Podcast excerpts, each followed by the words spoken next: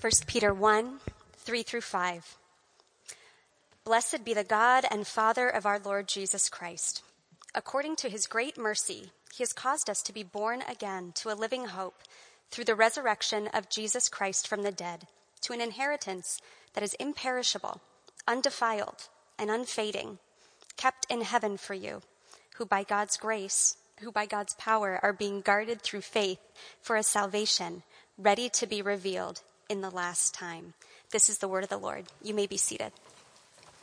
Good evening. My name is Jason, staff pastor here at Grace Downtown. Thanks for worshiping with us. As this is our last worship service of the year, uh, this is our Christmas service for Grace Downtown. So we're so uh, thankful to worship with you tonight and celebrate Christmas. Um, what we have been singing about and what Melissa uh, just read in the children's Bible for us.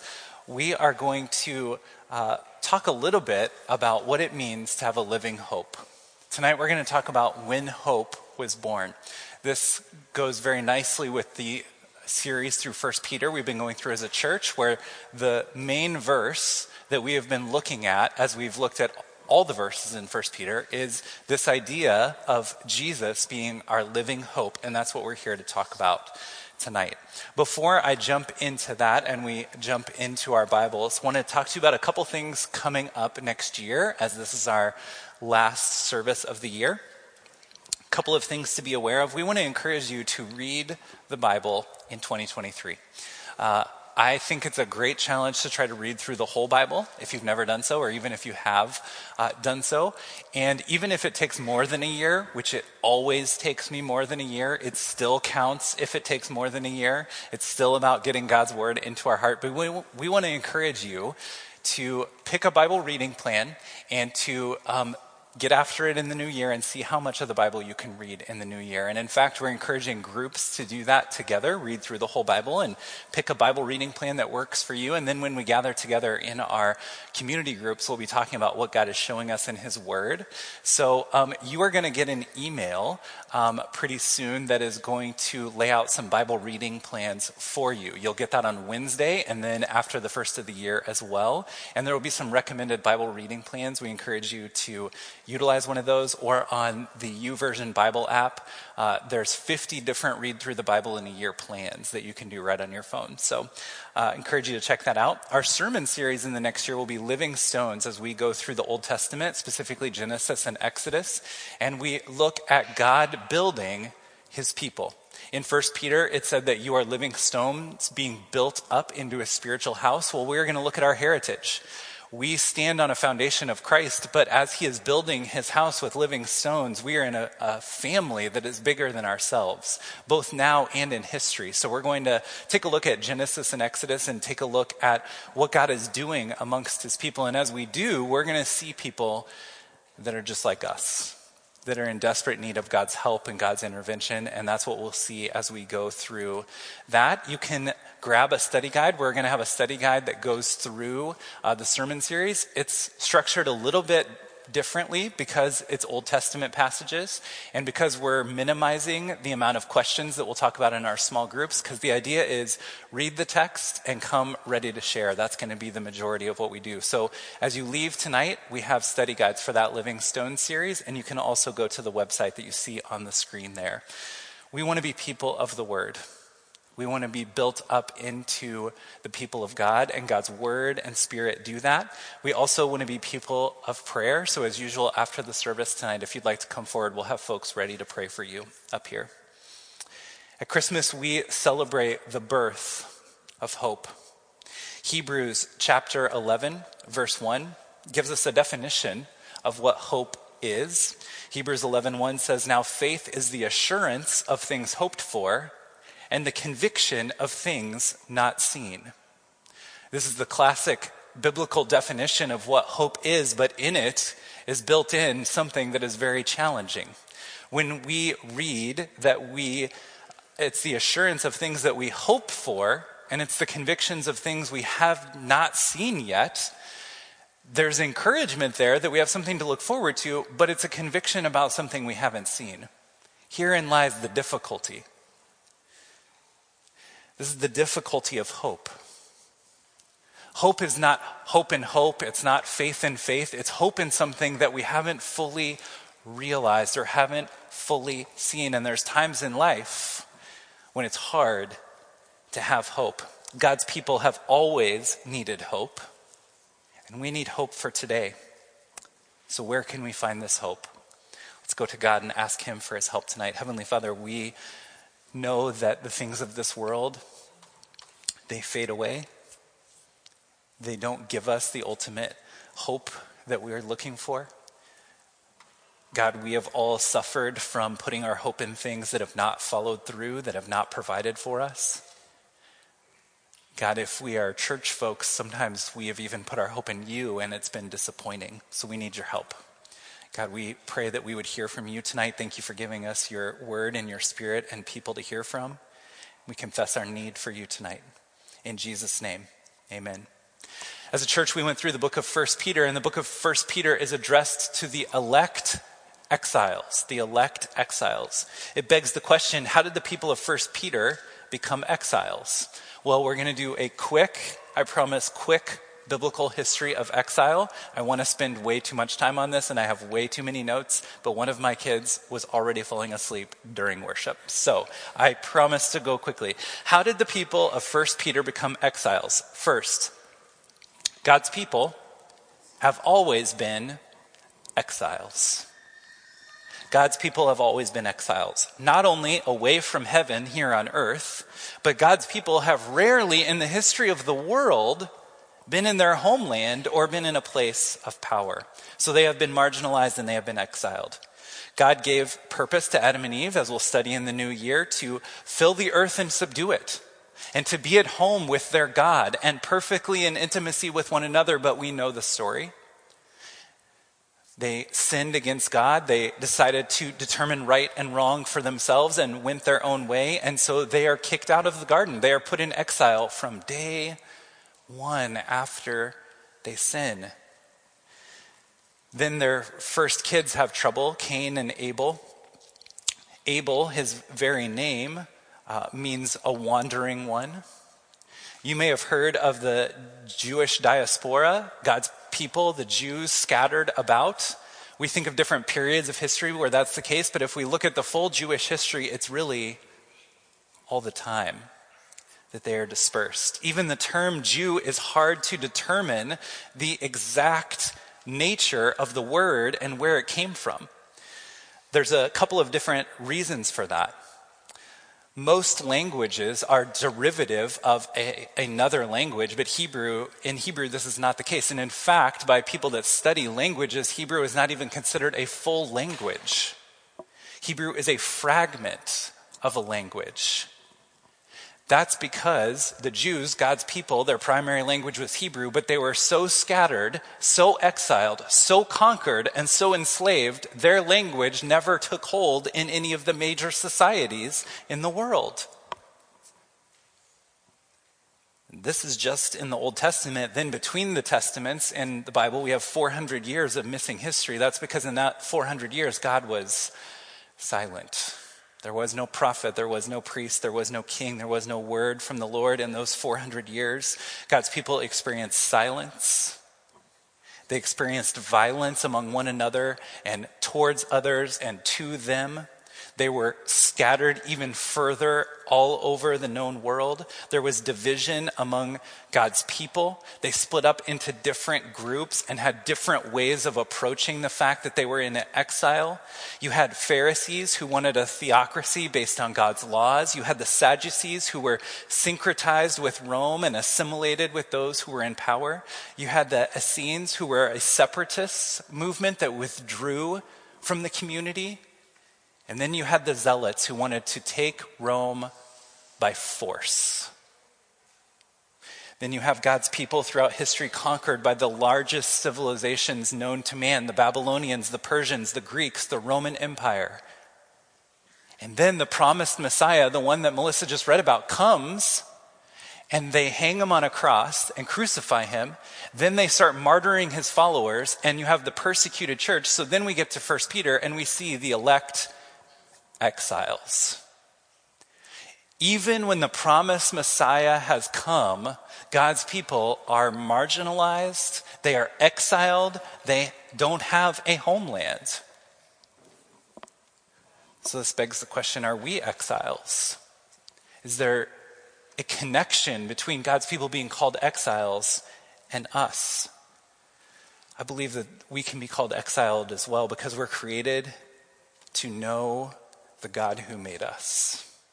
And each of us here tonight is in one of two categories. Either we don't know personally this God who has made us, or we know him, but we're far away from him spatially.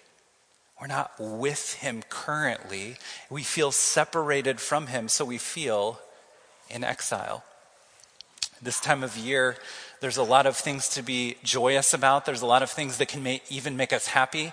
But there's something also true about this time of year that the sadness, the hard parts, the things that grieve us, or any family or relational difficulties are just exaggerated. There's a spotlight put on them. And we have a feeling of what we wish things were like or what they used to be. So we're exiles. We're not home. We live in a time that the Bible calls the pain of childbirth. The Bible consistently uses a metaphor for this pain, this tension, this hope that's sure of something but hasn't yet seen it, and that metaphor is childbirth. It's the primary metaphor in the prophet Jeremiah, the large book in the Old Testament that talks about the state of God's people compared to the promise of God. And the primary metaphor used over and over and over again is the pains of childbirth. Isaiah uses this also in the Old Testament to describe his own pain as a prophet of God, knowing what God has called his people to, knowing what God has promised them, but seeing the reality of God's people. He says he has the pain of a woman in childbirth.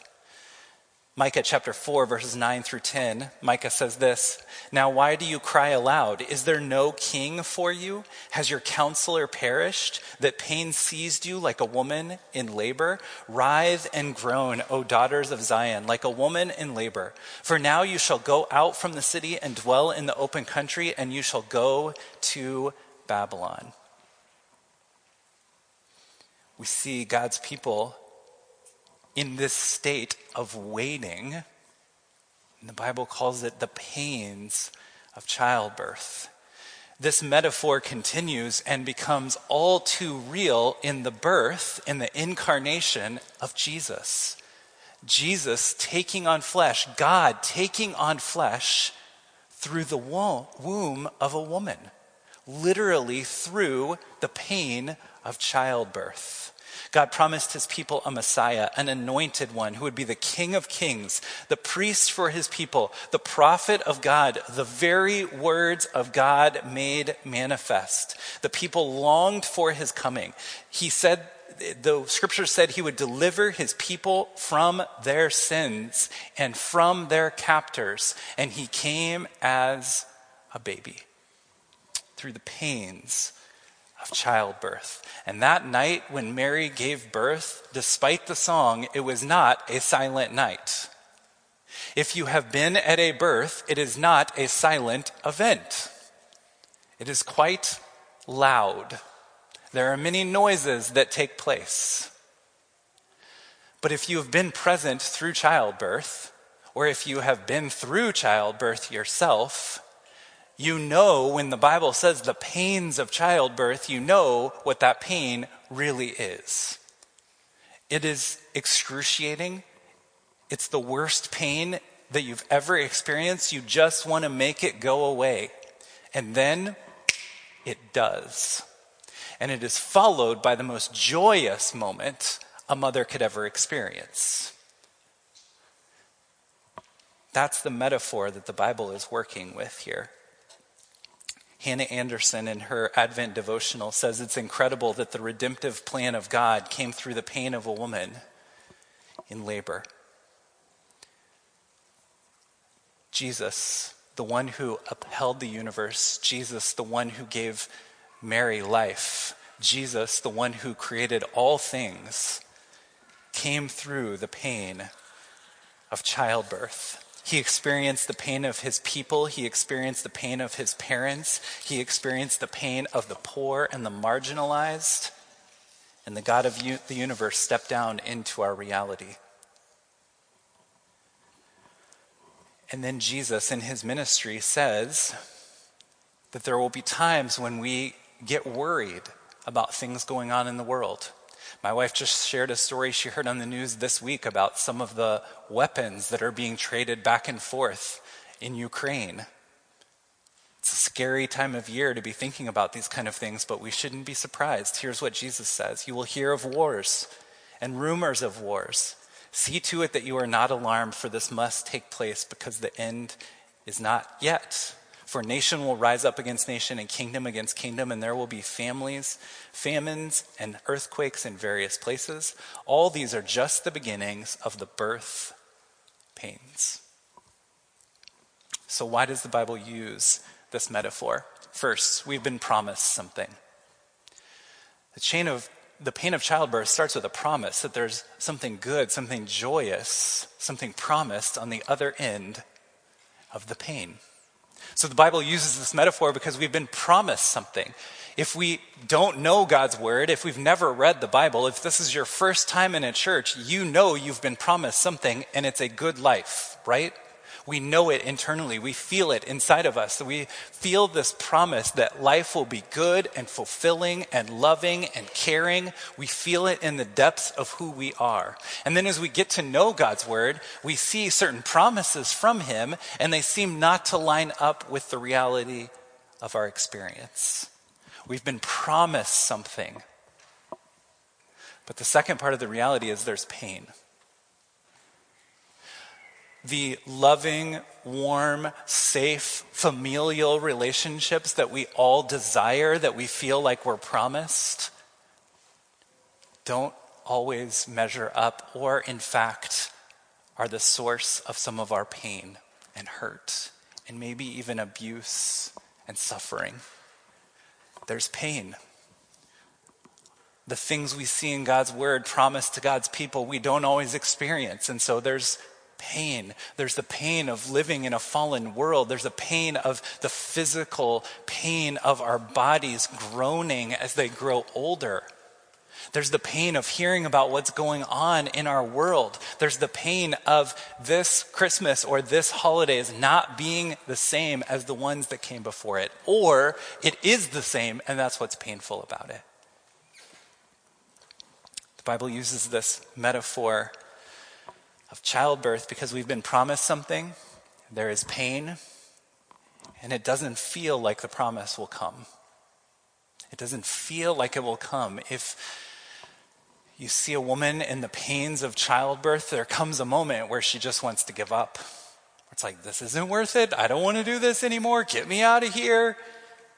It doesn't feel like something good is going to come out of it on the other end. It doesn't feel like the pain is ever going to end. And We've experienced that, even if it's not in literal childbirth. And then we live in a place of hope, where even if we are certain of the final outcome of all of history and our salvation and what will happen after we die, we still live right here, right now, in pain. So these are some of the reasons that Bible, the Bible uses this metaphor of pain. We live in an age where we have made much progress to overcome certain aspects of pain. In 1932, English physician Montague David Eder wrote The myth of progress states that the civilization has moved and is moving and will move in a desirable direction we still buy into this myth of progress that we can just invent our way, think our way, educate our way, pay our way out of pain. It's the myth that progress tells us that if we just put our hope in overcoming through human ingenuity and human strength, that eventually we can overcome this pain and experience more of what we have hoped for. The true myth of progress is that we continue to place our hope in things that don't give us joy. They don't bring about the kind of life that we feel that we are promised.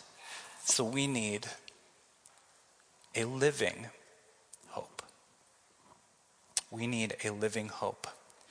And if we are to find a living hope, that living hope must first be alive, right?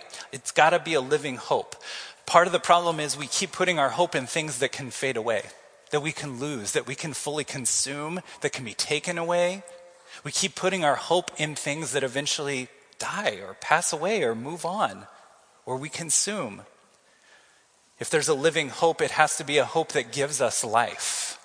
It's got to do something for us at the end of the day. If we find a living hope, that living hope needs to lead to more and more life. It can't be a one off experience.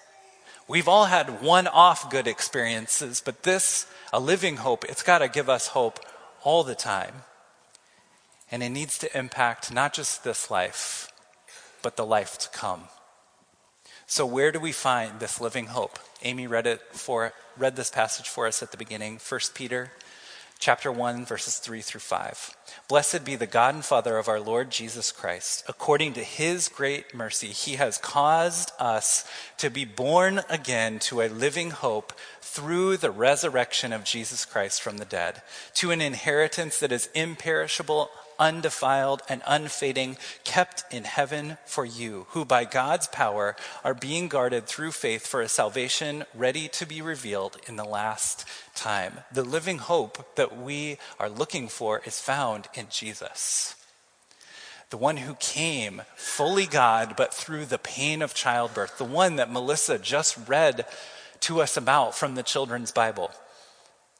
That Jesus, his life, death, burial, resurrection, ascension, soon return gives us a living hope. And it gives us something, it says it right here in the text, that is imperishable, that is undefiled, that is unfading. It doesn't pass away, it doesn't fade away. It's alive, it keeps on living, it gives us life, and it gives us hope for the life to come. Jesus offers this living hope.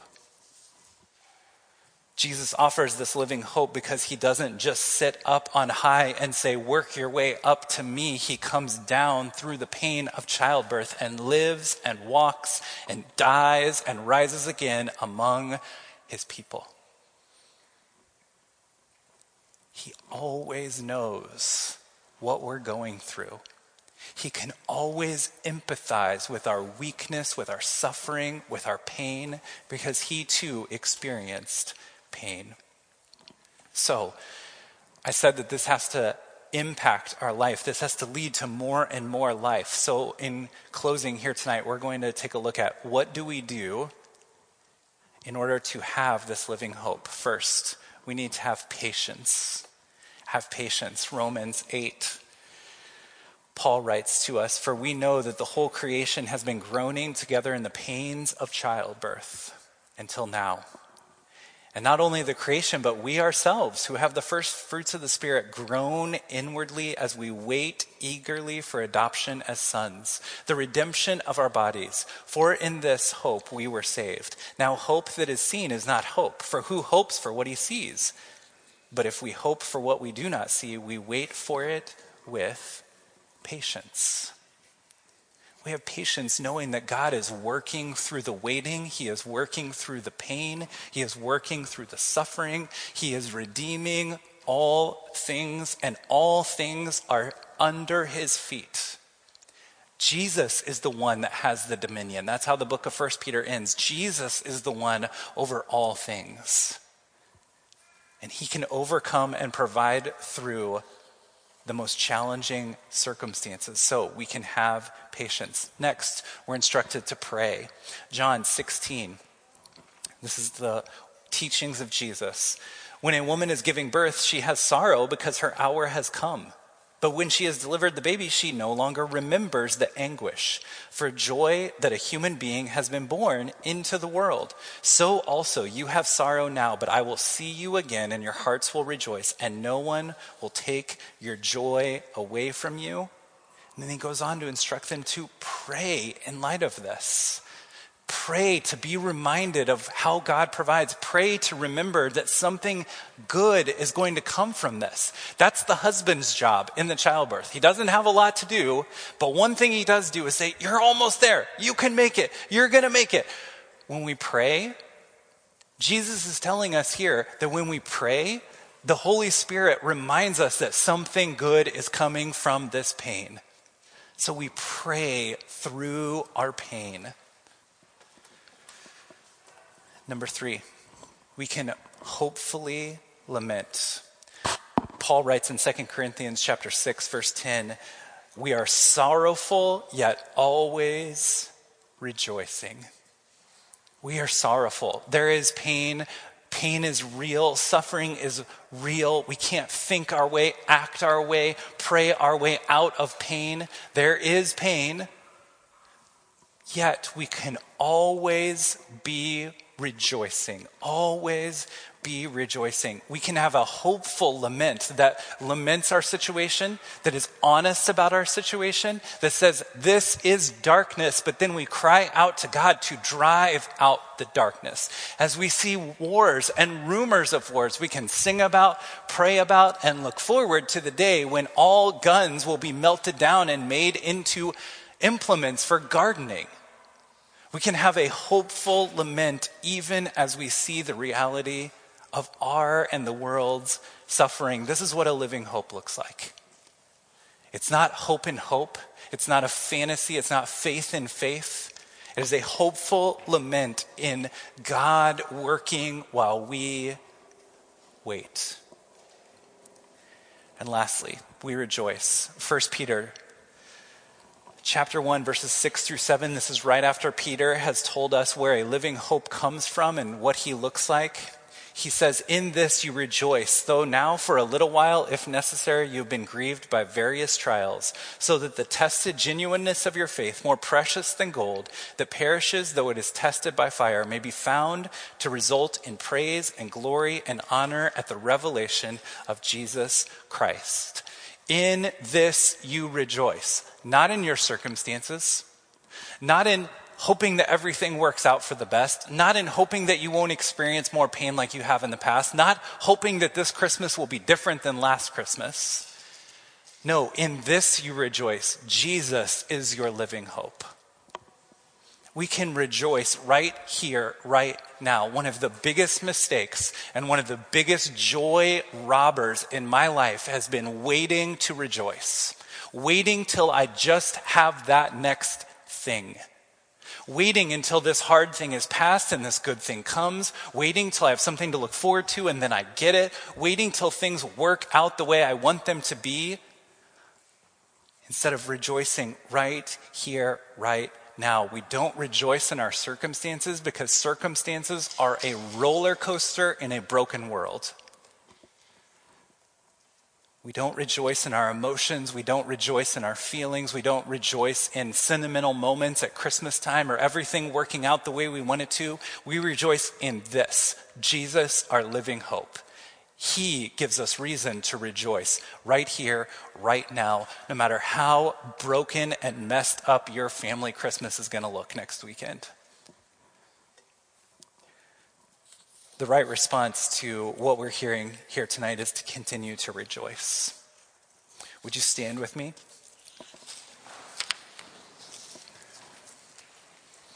As we continue to rejoice, to remember Christ, our living hope, God, come to dwell among his people. Jesus, thank you for coming. Jesus, thank you for dying for a wretch like me. Jesus, thank you for taking on flesh and dwelling among us. Jesus, we rejoice in who you are. We rejoice in all that you have done. We rejoice that we can know you. Jesus, we pray that we would look to you, our living hope. And that we would walk away here from tonight not just having hope and hope or feeling better emotionally, but we would rejoice in what you, Jesus, have done for us.